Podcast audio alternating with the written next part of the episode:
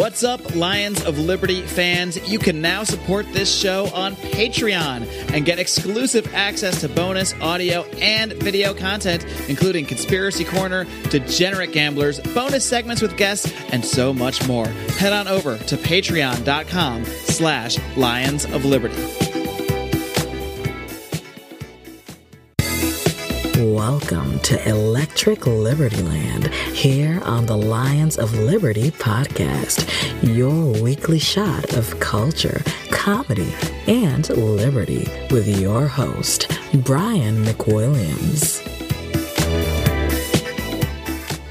Hello, hello, hello. Welcome to Electric Liberty Land, all you hoaxsters, hucksters, and hate crimesters. Welcome to episode number 112 meaning you can find all the show notes at lionsofliberty.com forward slash ELL112. Yes, thank you for joining me. Thank you for taking time out of your busy day of madly retweeting all of the hate crimes that are going on around you, of vapidly staring at your television and buying into the leftist narrative that our world is, in fact, run by white supremacists, that they surround us at all times and then in the city of Chicago, long known for its white supremacy, and not for, in fact, being home to many, many people of uh, of many, many different cultures, uh, that Chicago is in fact home to the real heartland of MAGA supporters. So anyway, welcome to the show. Uh, yeah, obviously, this show is going to focus in a large part on this whole Jussie Smollett uh, hate crime hoax, which, if you're not familiar with the story, essentially what went down was this guy named Jussie Smollett, Jussie J U S S I E. Guess you know, his parents didn't know if they wanted a boy or a girl. Maybe they wanted to wait. He said, Hey, honey, I don't want to know what this baby is. What we're going to do, we're going to mash together pink and blue. We're going to paint that wall a nice putrid kind of purple gray. We're going to get all gender neutral things. Maybe like Jussie Smollett might be the original baby where you don't want to pick a gender. So that's the way I can think of how you come to this name, where clearly the mom wanted Jesse, the dad wanted Justin, and they settled on Jussie, which sounds honestly like a name you might give your pet rabbit. Maybe it sounds like a Jussie, or uh, perhaps a Jussie is like the name you give to a grandmother that's barely clinging to life. That kind of, you know, like a, a little nickname for something that you don't really love too much. And that's why it has such an idiotic name. Anyway, Jussie Smollett, actor on Empire, had tried one time to get some attention from the mass media because the theory is that he had been told he was going to be written off of Empire, or he was very concerned that his character was going to be written off of Empire. So, what he did was first, he sent a letter to the producers of Empire, allegedly saying all these racist slurs and, you know, saying that he's a, a N-word this and N-word that and all sorts of things. And it was sent in a, a letter that had kind of the old school, we're going to cut out magazine letters and glue them to a piece of paper and send them through, which in this day and age, I mean, you could do it, I'm sure, without leaving as much evidence, but really, in this day and age, just go download different fonts. You know, just there's many ways to do it that are far safer and far less uh, linking evidence than using your hands to cut out magazines, getting them dirty with glue, fingerprint oil, all sorts of things, sending it from a physical mailing address, licking the stamp so your DNA's on the stamp, all these other things. They send this this letter through to the producers, right? And the letter was met with uh, kind of like a shrug by the producers of Empire. They said, "Eh, well, I don't know, man. Maybe some some nutball fan uh, wrote you a nasty letter. Who cares?" You know, they kind of brush it off. And having worked in the PR industry long enough where my company has uh, had shared a name with another very famous entertainment company, even though they're completely unrelated, we would get a lot of letters sent to the office. And, you know, they would be for all sorts of actors from a, a few different popular shows. I'm not going to give it away because I don't feel like talking about uh, the specific companies, but let's just say a lot of nutball letters came in. And part of the fun we had would be reading these letters because they would be sent to people that were on shows that were no longer on the air and for 20 years off the air. You know, Deal Merle Haggard. I, you know, I, I'm just making a name up, but you can imagine it would just be batshit crazy stuff. You know, and, and some of them would be like, I, I'll never forgive you for stealing my dog in 1957 when you were the star of X, Y, and Z. So, anyway, just crazy shit. So, these producers brush off this letter. And so, Jussie Smollett decides, well, I got to kick this shit up a notch. So, despite the fact that I'm in Chicago and it's the middle of winter on one of the coldest days of the year, and the story I'm going to tell people is going to make zero sense, I'm going to allege that I was mugged and beaten up not even mugged, just beaten up by two white men wearing masks and MAGA hats. Actually, I don't even think he said they were wearing masks. Two white men in MAGA hats, make America great again, who came up, beat him as he left a sandwich shop, put a noose around his neck that they just happened to be carrying around in their pockets, just in case, and then poured bleach on him and said, This is Trump country, you N word. Right? Because you know this, these are things that happen all the time in the mean streets of Chicago. So he goes and runs to the media with this story, and the media, of course, just ladles and ladles and ladles it out into the public sphere. They eat it up, no problem. Don't even give a damn. Just slurping that sweet hate crime jizz, and proceed to have this guy on every different show talking about his this horrible ordeal he's gone through. He's weeping on camera, which of course he's an actor. This is probably the best acting he's done. He's weeping on camera and oh, you know, I just I just am all about love. Why would this happen to me? So they, they don't fact check any of this stuff. You know, they they got the initial police report. The police were immediately skeptical of this report, from what we're hearing. You know, he he turns this and they say, okay, we're investigating it, but in no way did they endorse this narrative. But the media certainly did. So it comes out slowly but surely that what actually happened is Jesse gets quote unquote beaten up and mugged by two Nigerian brothers who were extras on Empire, who he hired or had had some arrangement with to come beat him up, take part in this story, and that way he could run out and tell the media. And I'm sure he had some arrangement to pay them off or give them work, something like that. It also comes out that the initial letter that was sent that fell on deaf ears also is linked to these two brothers because they found the cut up magazines in their apartment they found like the bleach and the glue and all sort all these things that were used in, in both of these hoaxes.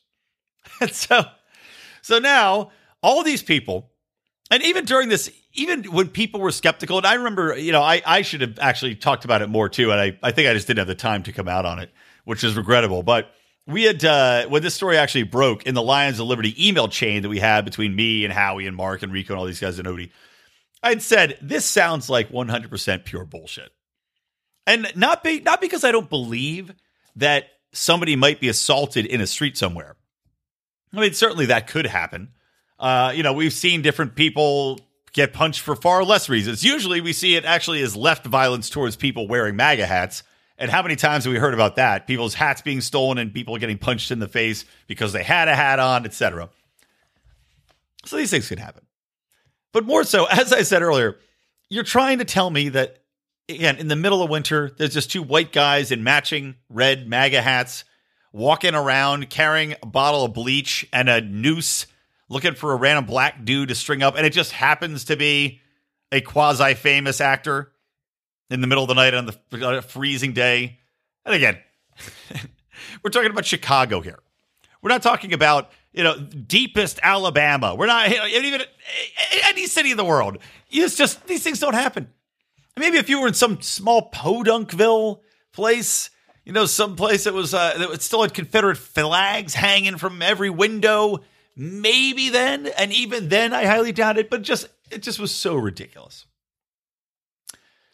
So anyway, start to voice these concerns, and other people do as well. Now, now, of course, the people voicing the concerns are right leaning media figures or personalities that are more conservative or, like myself, libertarian. But there's also a little bit of rumbling from center leftists saying, you know, I don't know if I believe this or not. But for the most part, everybody that's uh, on the progressive side of things is heavily using this as justification. Ah, they're exactly what they thought we are, which of course is as bigoted as you could be. I mean, you have this bigoted concept of an entire swath of people, namely people that drove for, voted for Trump. And now you're saying, aha, I am vindicated. This proves exactly what I thought about every one of them. It's been classifying an entire class of people based on the actions of two people, allegedly. But this vindicates everything I've been saying that Trump is a violent racist and people is this virulent, virulent I can't speak. Virulent. There we go. I think I got it that time. Virulent ideology that's spreading, you know, and he's he's the main he's typhoid Mary of racism, and it's just spreading from there. And this, of course, is is uh, the main, the latest main thing that they point to. So they buy it hook, line, and sinker. They run with it. Proof and proof of point. And anybody that dares question it is clearly either a racist or a blinded Trump supporter or has something against him personally or is just, you know, some sort of idiot. And even in the wake of this new news coming out, proving, well, actually not proving, to say it's not a done deal yet, it's not cinched up with the little bow yet, but more or less completely disproving the narrative that Jussie has put out there we now are being submitted to articles saying that all the people that questioned him before are still wrong, despite the fact that they are completely correct that he made all this shit up, that it was a complete and total hoax, and that these things are typically hoaxes, that they are still wrong. And there's people literally writing articles right now saying, I still believe Jussie Smollett. And the reasoning behind it is because they say that he has to be believed, that we have to believe all these people that are out there uh, crying racism at all t- points in time because that is the society. And we have to keep fighting the good fight for the good of society. I mean, this is. We talk about just sheer madness that has overtaken culture in today's world. You're looking at it in the face where the facts do not matter. You know, this is like postmodernism. You know, the facts do not matter because the facts are dictated by what they say is the patriarchal white white man or white culture is deciding the facts. So they don't matter. They get to ignore the facts, or they get to to completely move the goalposts of what truth might be into something brand spanking new that they can still use for their nefarious purposes. And that's what we're seeing play out here in hilarious fashion, mind you. Because some of the things, I swear to God, I was laughing so hard at some of these jokes when this Jussie Smollett thing came out.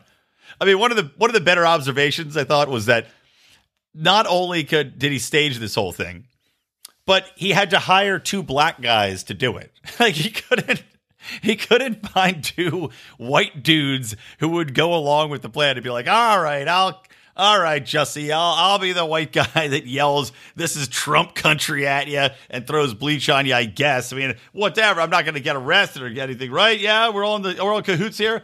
Couldn't even find that. Couldn't find any real racists to come and beat him up. Couldn't hire any white racists to beat him up. So he had to hire black guys to beat him up, which I think was just too, too funny. And then another one, I, I very funny tweet I read was that somebody just saying, see, this is the problem uh, when someone can act and then thinks that they can direct. it is, I mean, you know, I, I decry the media pylons and the Twitter pylons when stuff like this happens. Everybody leaping not only to judgment, but also then to, to condemnation. And we are seeing a pylon, but if there's anybody that deserves it, it's this guy. And, you know, I think uh, some of us have been patient. You know, I, I consider myself being uh, patient, although, like I said, I had my doubts to see where this all went before I dove into it. I try to do that with with some of these different stories, but this thing is just above and beyond, man. But getting back to the overall center of this topic for me, and as you might have surmised from the title of the episode, the whole concept of hate crime and as it's tying into these hoaxes we're seeing seeing play out and almost every time they're, they're fake um, uh, it's it's just fascinating to me because we see these hoaxes get picked up and run with by the media. And there's a list of like, you know, the Daily Caller put them together and they have something like, I'm scrolling through.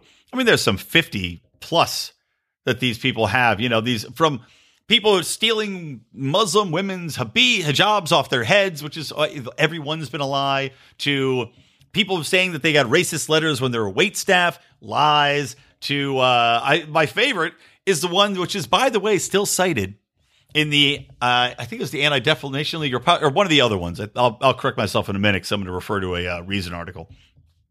But the one where was all these New York synagogues were being threatened, and uh, they also had an instance where all of these tombstones were being knocked over. Right, Jewish tombstones were being defiled and knocked over. Turns out, what was actually happening was that it wasn't a an anti-Semitic, you know, white guy or black guy or Muslim guy that was doing this. No, It was a Jewish activist who was doing these things. This is stone cold fact. The person's in jail. They were arrested. That was sending threatening letters, that was knocking over tombstones, essentially false flagging themselves so they could prove that anti Semitism was a very real thing. And we're seeing that some of these people just want attention. Some of these people are trying to prove a point. Some of these people believe that the State of the Union is so direly threatened by Trump that they have to literally tear the foundations apart and, and try to try their damnedest to cause a race war. Because really, this guy he had an, he had a motivation which was money, and you know I can respect that.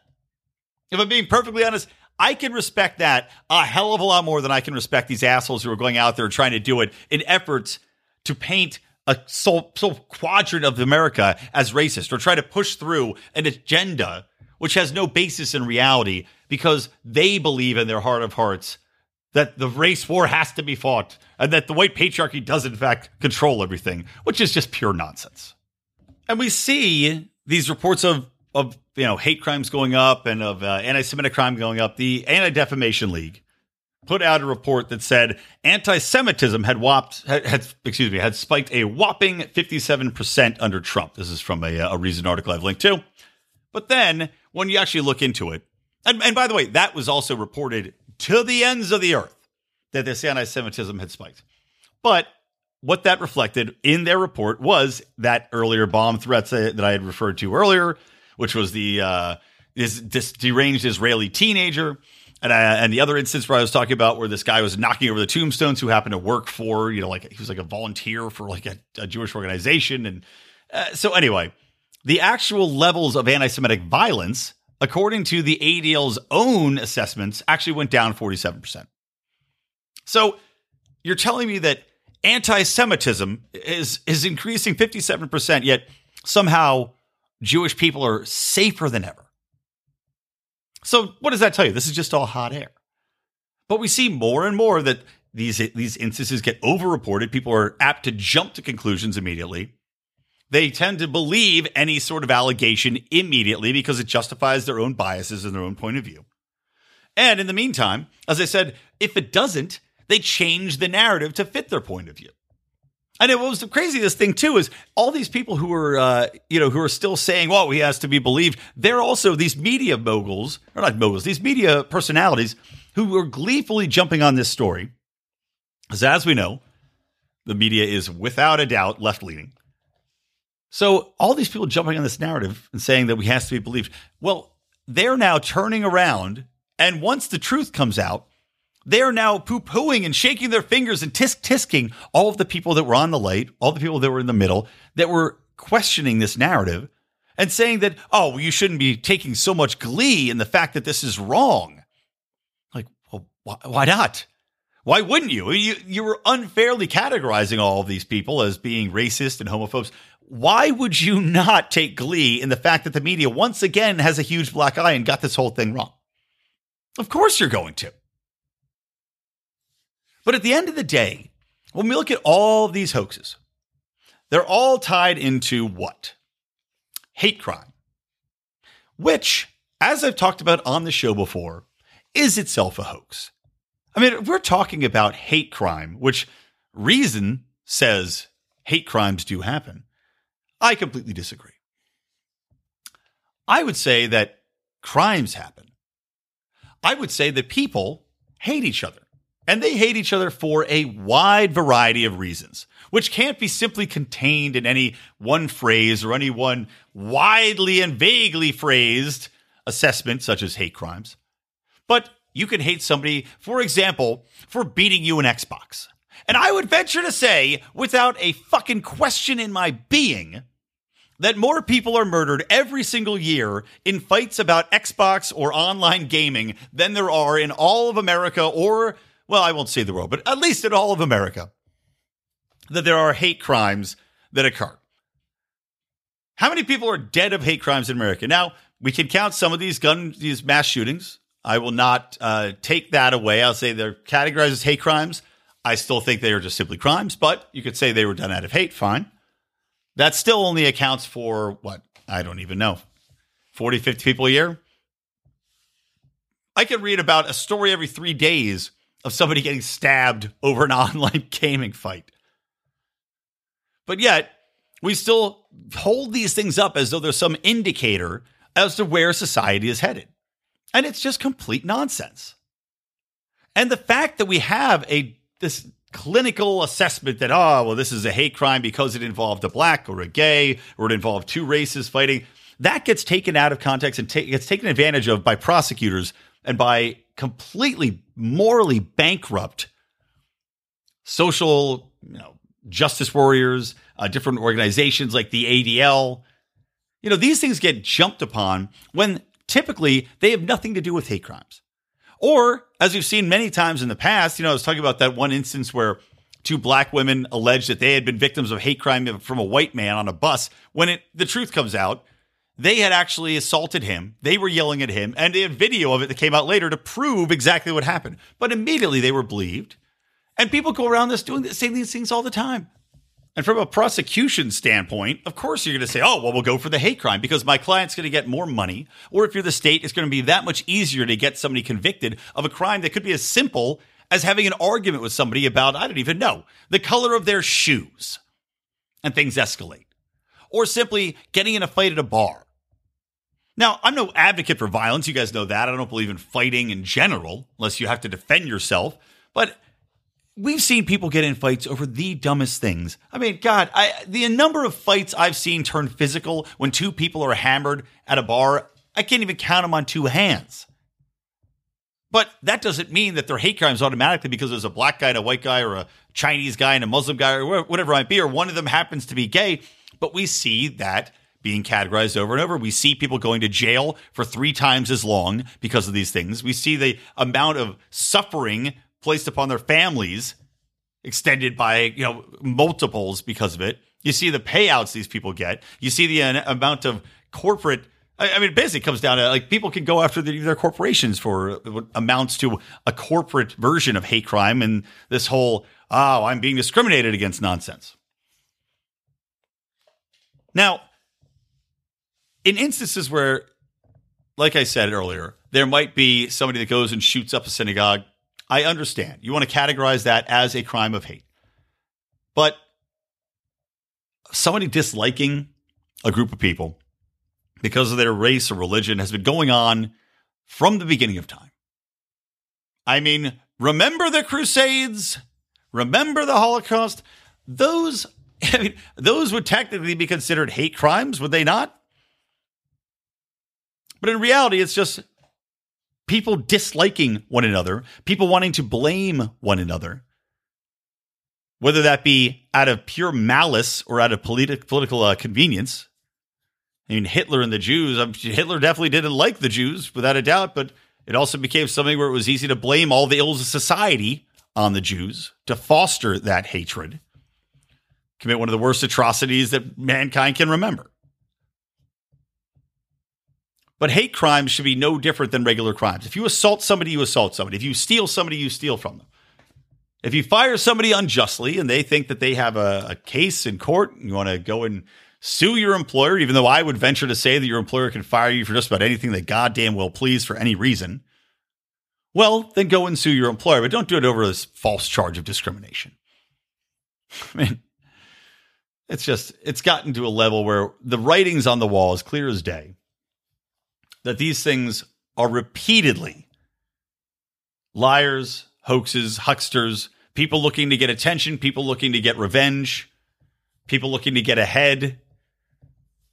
It's just at what point do we address the core issue, which is hate crime legislation, and decide that any hate crime is purely a hoax at the end of the day? Because you can't have this make believe law, which can be interpreted in 50 different ways, and depending on the mood of the jury or the mood of the prosecution, or what maybe even what time of day it is, depending on how high the sun is setting. If the person's skin looks a little darker that day than it might uh, on the previous day, the Shaun King theorem, if you will.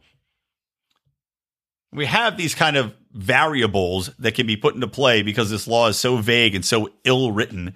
Well, we just have to say, get rid of the goddamn thing end the hoaxes by ending the legislation. It's as simple as that. And maybe this song will help.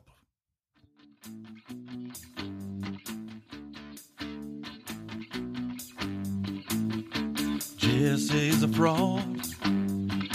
Yeah, I know it was a fraud on Empire. But lately something's changed, it ain't hard to define. Jesse's got Nigerian brothers that gonna stage hate crimes. No one's watching him with their eyes. And he's crying to the media, I just know it. Yeah, he's going on all the shows late, late at night. You know,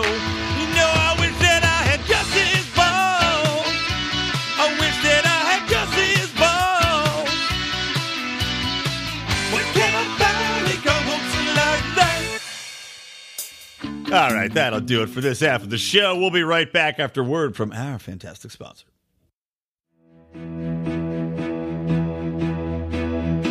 We don't rise to the level of our expectations, we fall to the level of our training. Those epic words from Archilochus can sum up your ability to succeed or fail in business. I want to recommend Conversation Mat Time to our listeners as a way to hone your one on one conversation skills in a role playing session that can help take you to the next level. During 25 minute sessions, you'll work through the best way to approach that raise, that interview, or that relationship with a practice professional that will provide the confidence and experience you need to get paid what you're worth or take that interpersonal risk you've never been able to conquer. Just like in jiu-jitsu, the difference between a novice and a black belt is mat time. Train to win. Visit conversationmattime.com and take advantage of a free 15-minute consultation just for listeners of this show. All right, welcome back to Electric Liberty Land, episode number 112. Again, all the show notes at lionsofliberty.com forward slash ELL 112.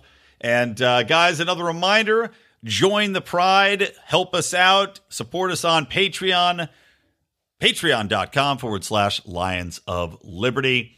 And uh, I will have, before the end of this week, the first episode of Do Nothing Man will be published. I promise you that. That's a Do Nothing Man pledge. So uh, get it, get it while it's hot, folks. Get it while it's hot, steaming pancakes up in your ass. All right, let's get back into the show here. Um, I know the McCabe stuff is uh, has been talked about a good amount already, so I don't want to go too deep into it, but I do want to touch upon it, and that's kind of going to be my thing, uh, by the way.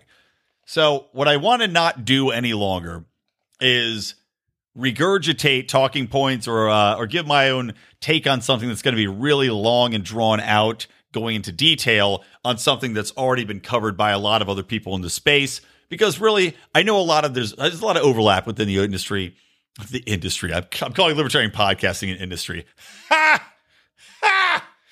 As if Anyway, there's a lot of overlap between the content that I'm covering and, say, the content that a Tom Woods or a Mance or a Dave Smith or a Stapleton or uh, anybody out there is going to be covering. So instead of doing that, when there's topics that have been out for a little while, and you know the McCabe interview, they teased that like a week in advance, and then finally this thing came out. So I don't want to go into super detail on it. So I'm going to give you a hot take, and then we're going to move along. How about that? Sound good? Cool. All right. The McCabe shit. So McCabe's doing a book tour. He's traveling around. And of course, McCabe was, uh, after Comey was fired, he was next up for the FBI and met with President Trump. They did not get along, as evidenced by the fact that he is no longer with the FBI, nor is Comey. And, uh, and Rod Rosenstein obviously is not, uh, not on the ends either. So McCabe goes out and he's doing this book tour, much much of the Comey fashion. So he's getting a lot of media coverage because obviously the media are apt to suckle at any teat that is going to provide them with that sweet sour milk of Donald Trump uh, shit talking. And he goes on 60 Minutes, and this is a really in depth interview. Now he's gone on The View, he's gone on a bunch of other places. I know Meghan McCain was ripping into him uh, on The View a little bit, but the 60 minute interview was pretty in depth. I mean, there was a good half an hour with the guy, and also had some of the most telling statements. So I'm just going to go through and kind of give a couple of things that I pulled out of it. And uh, eh, let's take about 10 minutes. So if you're sick of McCabe shit, fast forward, throw your iPod out the window, uh, step on your phone, tape it to a cat, smack the cat on the butt, whatever you want to do to skip this part. I'll leave it up to you. But I will say this Lara Logan, who has been a darling of 60 Minutes for, I don't even know. I mean, God, the past 15, 20 years, probably. And she's their foreign correspondent. She was the one that's been really gotten famous off of these foreign wars that we continuously fight because she was not afraid to go out, you know, go out to Afghanistan, go to Iraq, uh, etc. And actually has a fondness in my heart only for the fact that she had covered in detail the work of uh, Father Desbois, who's a client of mine, who's one of the guys that I talk about doing research into these mass graves that were created outside of Auschwitz by the Nazis that went through countrysides in Europe, just, I mean, literally just shooting Nazi or shooting uh, Jews in the head as part of the Nazi practices of the day. Uh, and it's really underreported. So Lara Logan did a, a, big 60 minutes piece and I believe a follow up as well on uh, Jihad Noonan. But now I like her even more because Lara Logan has left 60 minutes and this, and, and you know, she had, I guess, been on the outs with 60 Minutes for a couple of months now, uh, if we're to believe some of the reports. So something like, you know, 30, 60 days where she was not creating content. They kind of didn't know what to do with her. And as it turns out, the reason that they didn't know what to do with her was because Lara Logan had a lot of issues with the editorial direction of CBS and 60 Minutes and with the media industry as a whole.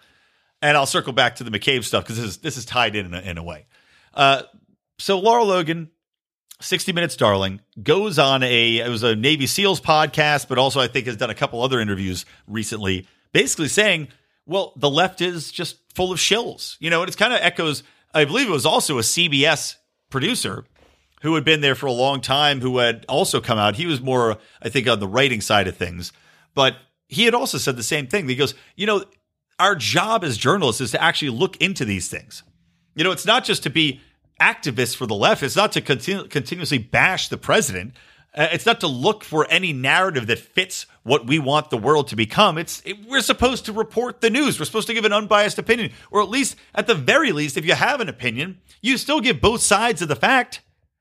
You don't just completely ignore one side in lieu of jumping on uncircumcised, uncircumcised, unsubstantiated. Where's my mind going today? Must be all this Jew talk, this circumcising versus uncircumcising. Just read a thing about genital mutilation uh, in Minnesota. They're, they're anyway. Get my brain back on track. Anyway, so he was talking about the same thing, though. You know, unsubstantiated, uh, uncorroborated evidence in a lot of these stories, and they just jump on it. They got to report it. They can't wait. So he had quit, left CBS or and one other organization, and now Lara Logan has gone on this Navy SEALs podcast and said the same thing. She goes, you know, the the entire environment that we're in now is just completely toxic. There's no honesty left in journalism. And that she is, for one, just sick of it.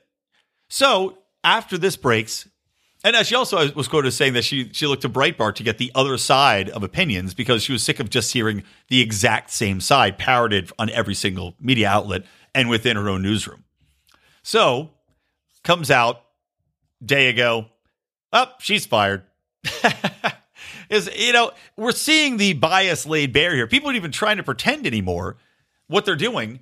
I guess I, I mean I guess the entire media on I mean what eighty percent of them, which are leftists or Democratic registered voters, they just don't care anymore. They're not trying to woo half of the population of the uh, of the United States. They just said fuck it. You know, they're they're not they're not hiding anything anymore. CNN, you know, laid off all of its right leaning commentators. Um, it was I think it was like three or four in in a week got laid off. They they were contributing. You know, Dave Smith's not there anymore to challenge anything that they have to say either. They uh, they didn't bring his contract back. And now we've got Lara Logan, one of the most iconic faces, names, reporters, an honest integrity, you know, and, and uh, a journalist with a lot of integrity. Now she's looking for a job. And for what? Because she dares to question the almighty leftist media? And it's not like she's saying anything insane here, like, oh, well, we should really give Trump the benefit of the doubt. All she's saying is you got to be fair. You got to tell both stories. You have to you have to at least look into the facts of something before you run with it. So, this McCabe interview could not come at a better time than after Lara Logan leaves 60 Minutes because it was really a, a pretty embarrassing interview, with except for one question, which I'll get to. That uh, that Scott Pelley finally finally asked after just buying into everything that he's saying. So McCabe's in there sitting down, giving his whole stone faced, I'm a I'm a good Boy Scout for the country uh, shtick. And one laughable comment that was right off the bat, he was saying that when he was told that that James Comey got fired, Trump brought him into his office and he said, "Oh, you know, people are very happy that James Comey's gone," which I would believe if you were a, a member of the FBI who had any sort of responsibility or, uh, or urge to do an honest job for what you were hired onto, you you would think that this whole Peter Strzok thing and the job Comey did would maybe put you a little bit off the fact that he was just basically a shill for Hillary Clinton, and of course McCabe is as well. But he brings him in, and uh, Trump says, "Oh, you know, people are very excited." Which, regardless of whether or not you think that's true, what's the president going to say when you go into his office? Is he going to be like, yeah, people are really pissed off that I fired that guy, but uh, screw him. Screw him and screw all of you. Of course not. What do you expect the guy to say? So McCabe goes in there and he goes, Oh, how did you feel when James Comey got fired? Was it, you know, was that true? Were people happy to see him on? And McCabe goes, Oh, no, we had lost our leader. You know, we lost this. It's like, okay, guy, you work in the FBI.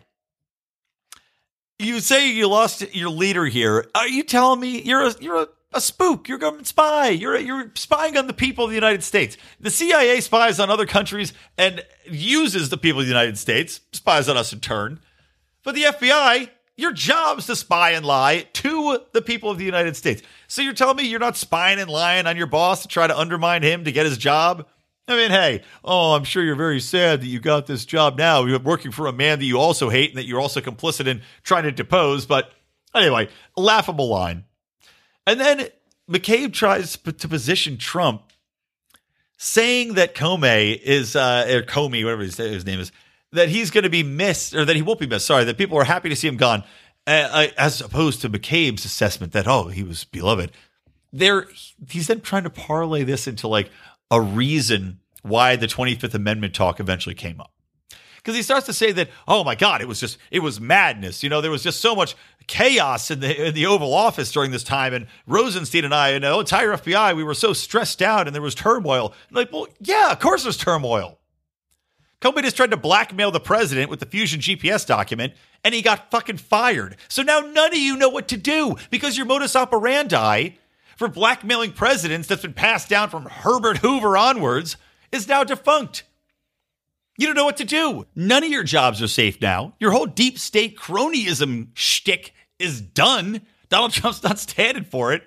I mean, I, I do, I gotta say, I respect Donald Trump so much just for the fact that, you know, James Comey walks in there and flops this bullshit report down on his desk and gives a little wink, wink, you know, the whole, oh, ah, we'll, we'll keep this, we'll keep this from uh, from public eyes. You know, we'll take care of it. We'll make sure to exonerate. And Trump's like, get the fuck out of here. Like, get the fuck out of my office with this shit. And then, so McCabe's talking about that. And then he's saying that, well, Trump fired James Comey because, uh, because of this whole Russia collusion thing. And I'm not saying it's true, but it might have been true. And that's why we had to investigate him. Like eh, the Trump firing Comey for trying to blackmail him with a document which, in a second, any any uh, organization worth half of its salt would look at it, see who it was funded by, which is why by the Democrats, by Hillary Clinton, giving money to her law firm, who then hired Fusion GPS, a opposition research firm, to hire another British spy who outwardly hated Trump to find dirt that is completely uncorroborated. There's no evidence to back. There's no pictures. There's no video. There's no records. There's nothing. It's just nonsense. Any organization would have looked at that and said, "Oh, this is this is total horseshit. Why are we wasting our time with this?" And it's seen as the president fires this guy because of this report. He's probably justified in doing so. Not McCabe. Not McCabe and Rosenstein, man. Instead of doing that, they said, "Well, you know, it was it was so turbulent, and he had fired our uh, my predecessor, my leader." So, you know, we talked about that and we said, well, this is, you know, he, we think that the president is trying to help cover this up. And that's why he fired James. So that's why we had to put toward two investigations. One about collusion, which again isn't a crime, but uh, because maybe the Russians helped the president get elected. And then two, that Trump was a Russian agent. Literally, a Russian agent working for Russia. And I said this on Monday's show. Uh, if you didn't hear it on our uh, LALDL episode, which I was very tired for, so I didn't talk as much as usual. But good news, you get to hear a whole goddamn hour of me spray and spittle uh, right here. But okay, let's say, let's say for a hot second that Donald Trump went into this thing as a Russian agent, right? Never mind the fact that the guy is a billionaire uh, that has no reason to be working for Russia. I mean, what's the best that's going to happen if he's he goes in there and he makes a deal with Russia to what get another building built in Moscow? Is that what we're basing this off of? Like he couldn't just go and build a building somewhere fucking else and make just as much money without having to worry about the headache or an international investigation going on while he's running for president? But let's just presume, okay, let's presume that Trump, in fact, was an agent for Russia, right? So, what then happens if he wins and becomes president?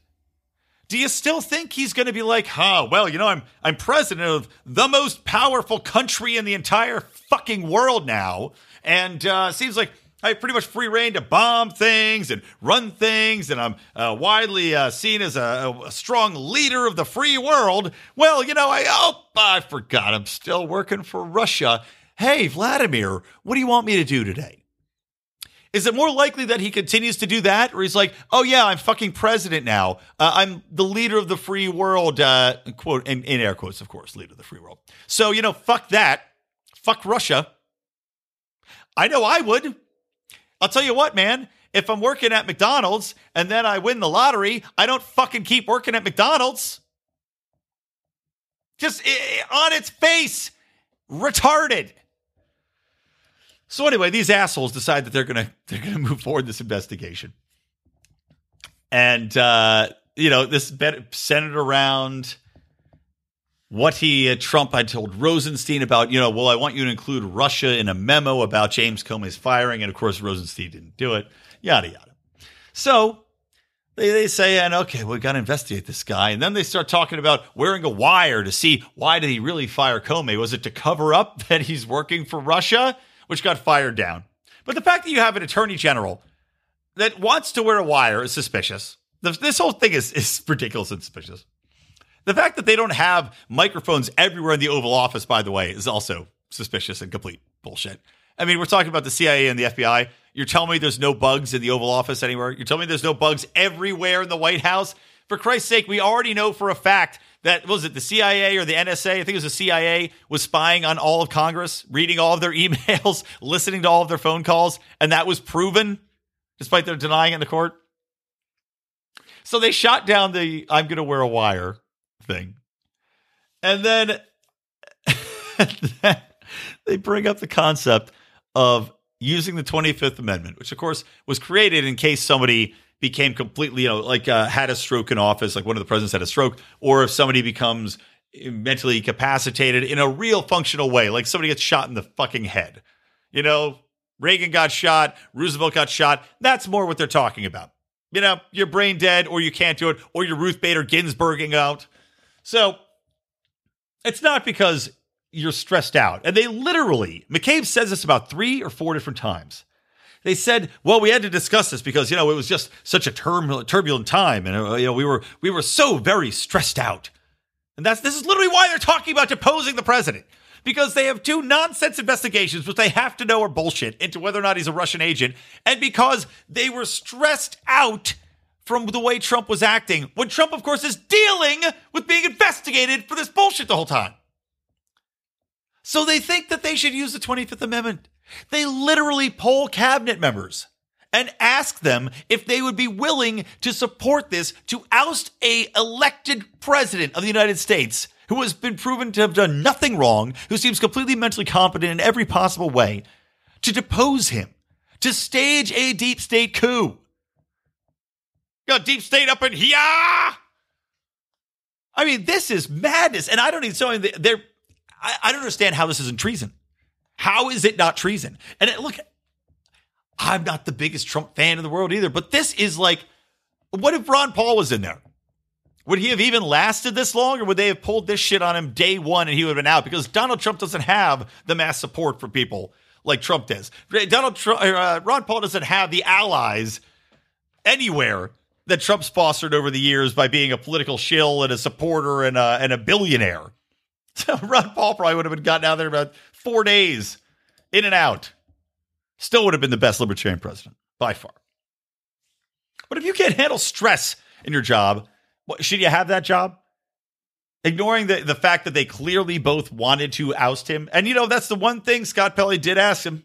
He said it sounds like Rosenstein was trying to get rid of the president one way or the other. Of course, McCabe denies that. And, not, and of course, the Department of Justice issued a, a, a memo saying that McCabe doesn't know what he's talking about and Rosenstein never never wore a wire. Of course, they're just covering their own asses. You know, deep state covering for deep state.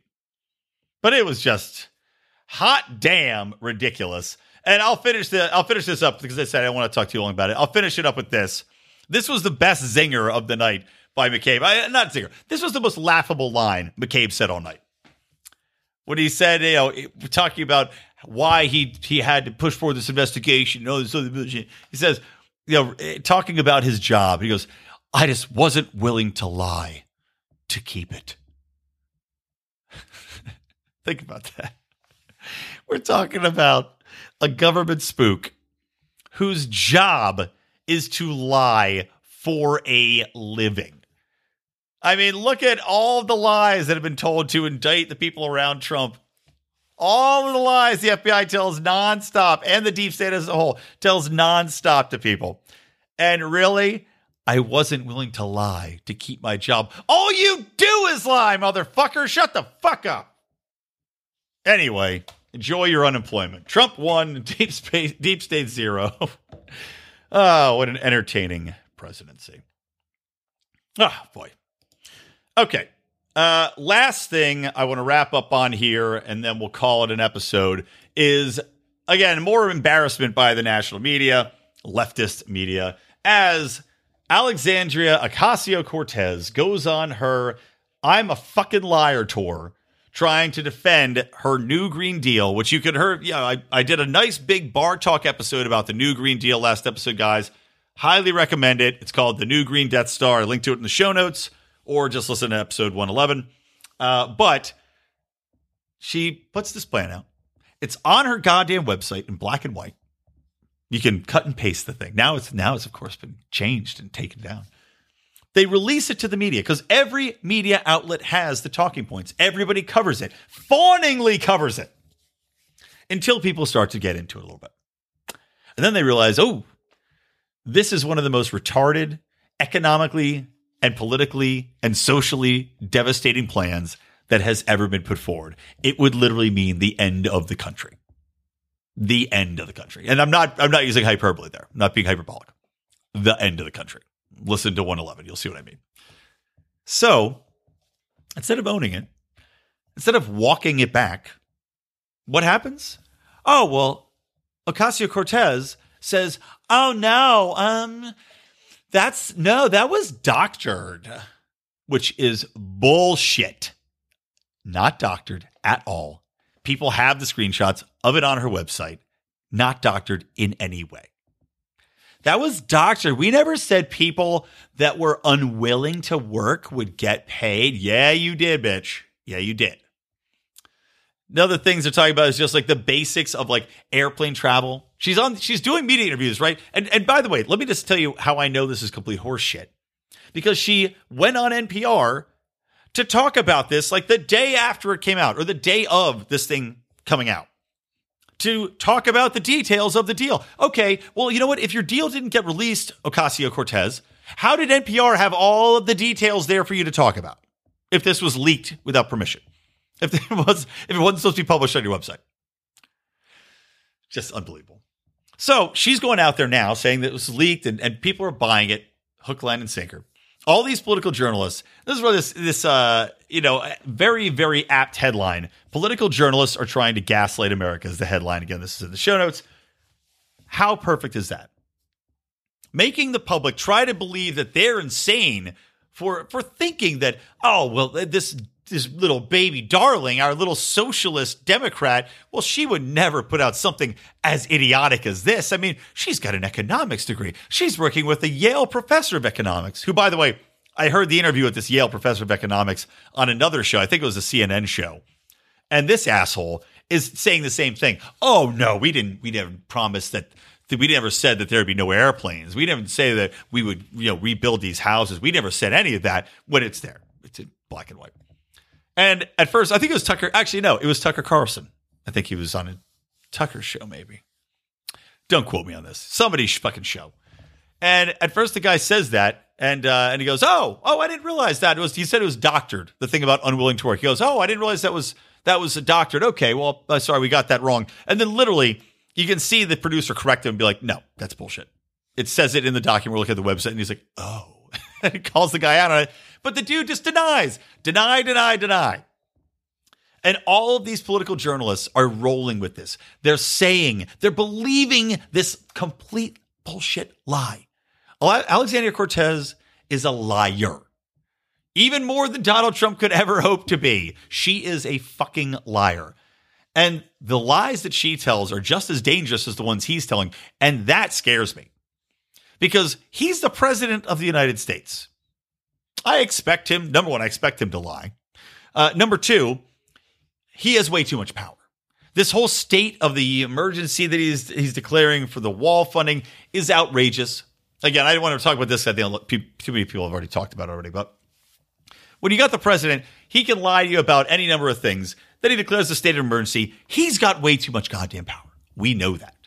We need to rein in executive power, and there's no doubt about it. And again, I was hoping that one of the things from this Trump presidency and all the constant shrieking we hear from these lefties would be to rein in executive powers, which have been out of control and abused by everyone dating back, probably, I mean, really dating back 60, 70 years.